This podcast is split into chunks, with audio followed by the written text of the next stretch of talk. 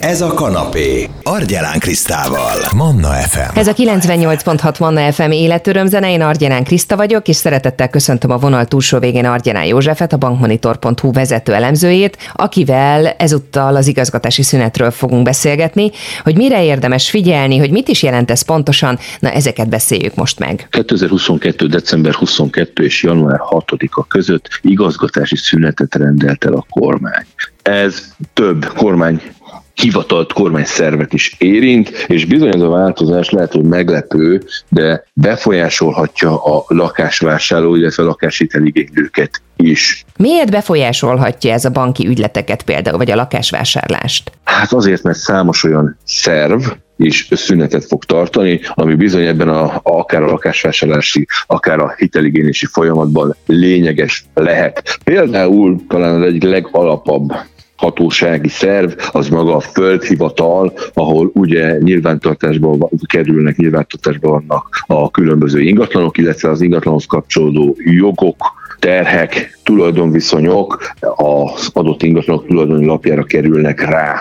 Tehát, hogyha mondjuk lakást szeretnénk vásárolni, akkor ugye az adásvételi szerződést a földhivatalba kell benyújtanunk, és amikor az adásvételben foglalt feltételek teljesülnek, akkor oda kell azokat a dokumentumokat is benyújtani, amelyek alapján mondjuk a tulajdonjog átjegyzésre kerül. Mit jelent az, hogy december 22 és január 6 között igazgatási szünet lesz? Az, hogy nem lesz személyes ügyfélfogadás például a földhivatalokban sem, tehát nem lehet beadni semmilyen kérelmet, adásvételi szerződés vagy más jogoknak a bejegyzésére irányuló kérelmet sem. Tehát gyakorlatilag, amikor adásvételi szerződést kötünk, akkor a határidőben, amit a szerződésben foglalunk, figyelembe kell vennünk azt is, hogy bizony itt egy olyan nagyságrendileg 15 nap kiesik az ügyintézésből illetve azok a vásárlók, akik korábban kötöttek adásviteli szerződést, de a fizetési határidő valahova az év végére esik, azoknak bizony fokozottan kell figyelni arra, hogy az ügyintézési idő a földhivatalnál évvégén szünetelni fog, éppen ezért lehetőleg még ezen december 22. időpont előtt be kell adniuk a kérelmeket a földhivatalba annak érdekében, hogy ténylegesen végbe tudjon menni az adásvételi szerződés. Mi az, ami még itt fontos? Fontos tudni, hogy ugye január 9-e lenne, ugye a 6-át követően az első munkanap, de a földhivatalok 9-én sem fognak személyes ügyfélfogadást tartani, ugyanis a december 22 és január 6-a között beérkező online vagy postai úton beérkező kérelmeket fogják feldolgozni, akkor fogják az ezen, ezen szünet alatt beérkezett beadványokat úgymond a tulajdonlap széljegyére feltenni. Tehát az első személyes ügyfélfogadásra január 10-én lesz lehetőség. Mindebből ugye már kiderül az is, hogy az, hogy nincs személyes ügyfélfogadás, az nem azt jelenti, hogy a földhivatal felé beadványokat nem juthatunk be, de ugye online, illetve postai úton lesz lehetőségünk. Viszont ingatlanok tulajdoni lapjára nem fognak rákerülni azok, hogy mi benyújtottunk bármit is a földhivatal felé, tehát különböző eljárásoknál, ahol az az elvárás, hogy a kérelmünk széljegyre kerüljön, jellemzően ilyenek egyébként lakáshitelek esetében például előfordulnak, ezek nem fognak tudni teljesülni január 10-éig. Hitelek felvétele szempontjából mit jelent majd ez a szünet? A lakáshitelek szempontjából ugyanakkor nem csak a földhivatali ügyintézés szüneteltetése jelentett problémát. Bizonyos esetekben, és ez főleg a lakás, inkább a lakás támogatások esetében jellemző, ugyanis bizonyos dokumentumokat be kell szereznünk, ki kell kérnünk a kérelem beadásához a kormányhivatal tól. Ilyen dokumentum tipikusan a társadalombiztosítási jogviszonyról szóló igazolás. Mikor kellhet egyébként ilyen igazolás? Ilyen igazolást kell kérnünk például a babaváró hitelek igényléséhez. Ezen dokumentum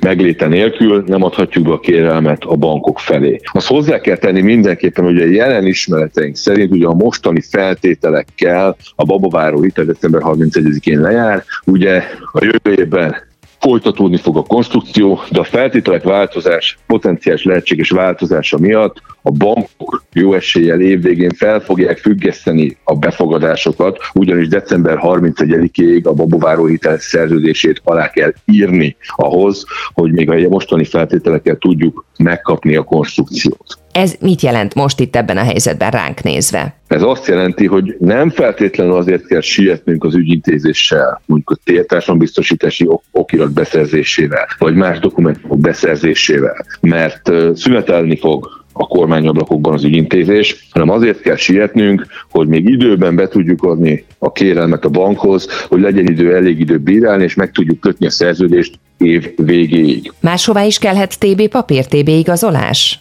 Egy másik támogatás, ahol szintén társadalombiztosítási jogviszonyról szóló igazolásra szükség van, az a családi otthonteremtési kedvezmény. Jó hír, hogy a normálcsok esetében a jogszabályban nincsen igénylési határidő, tehát hogy itt, itt nem kell törődnünk az évvégi határidővel, az évvégi igazgatási szünnapokkal. Viszont a falusi csok esetében december 31-e az igénylési határidő, addig kell beadni a kérelmet, a hiánytalan kérelmet a bankok felé, már pedig együtt is csatolni kell a társadalombiztosítási jogviszonyról szóló igazolást, tehát ezt érdemes még az igazgatási szünet előtt kikérnünk. A most nagyon pörgő felújítási támogatáshoz kellhet a TB igazolás, erre kíváncsi ki arra. Jó hír, hogy a felújítási támogatás esetében, ami ugye jelenleg egy nagyon népszerű konstrukció, alapesetben nincs szükség TB igazolásra, ezt automatikusan a Magyar Államkistel le fogja kérni. Csak speciális esetekben van szükség ténylegesen igazolás benyújtása. Például, hogyha valaki nyugdíj mellett dolgozik, akkor erről szükség van egy megfelelő tartalmú TB igazolásra. Tehát, hogyha így szeretne valaki még ezt a felültes támogatást igénybe venni, a kérelmet benyújtani, akkor bizony neki is fontos határidő ez a december 22.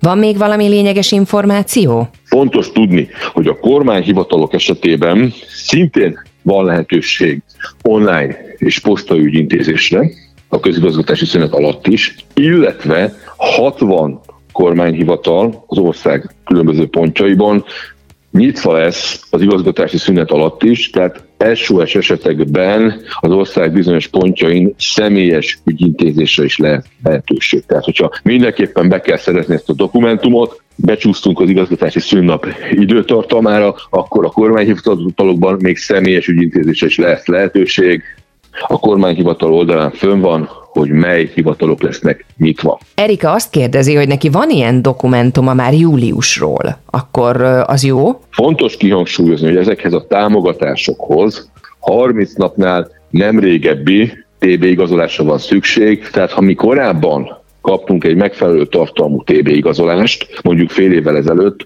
akkor ez nem lesz megfelelő számunkra ahhoz, hogy mondjuk a csok bankot, vagy éppen a babaváró hitelt megigényeljük, mindenképpen új dokumentumra lesz szükségünk, tehát ha már rendelkezünk ilyen okirattal, igazolással, akkor nézzük meg annak a kiállítási dátumát, ha az régi, akkor mindenképpen minél előbb intézzük az új dokumentum beszerzését. Fontosak ezek a határidők, ugye a jövőben jó esélye nagyon sok támogatás folytatódni fog, de figyeljünk arra, hogyha még az idejében szeretnénk kihasználni a lehetőséget, akkor nem maradjunk le róla, ügyeljünk arra, hogy az egyes hivatalok hogyan vannak nyitva, és milyen dokumentumokat tudunk beszerezni még december 22 előtt, illetve milyen dokumentumokra van szükségünk ahhoz, hogy ténylegesen a támogatásokat igénybe tudjuk venni. Nagyon szépen köszönöm a beszélgetést. Argyanán Józseffel a bankmonitor.hu vezető elemzőjével töltöttük el ezt az órát, és Józsi arról beszélt, hogy igazgatási szünet lesz. A kormányhivatalokban ez érintheti például a TB igazolást is, de egyébként 60 kormányhivatal nyitva lesz ez alatt a szünet alatt is, tehát ott lesz ügyfélfogadás, ezekről a honlapon lehet majd tájékozódni. A beszélgetésünk pedig egyébként egyébként visszahallgatható formában fent lesz a mannafm.hu oldalon, akár itunes akár Spotify-on is vissza lehet hallgatni még ezen kívül. Ha pedig kérdés volna, 0677 ra várjuk ezeket. Manna, ez a kanapé, Argyelán Krisztával. F.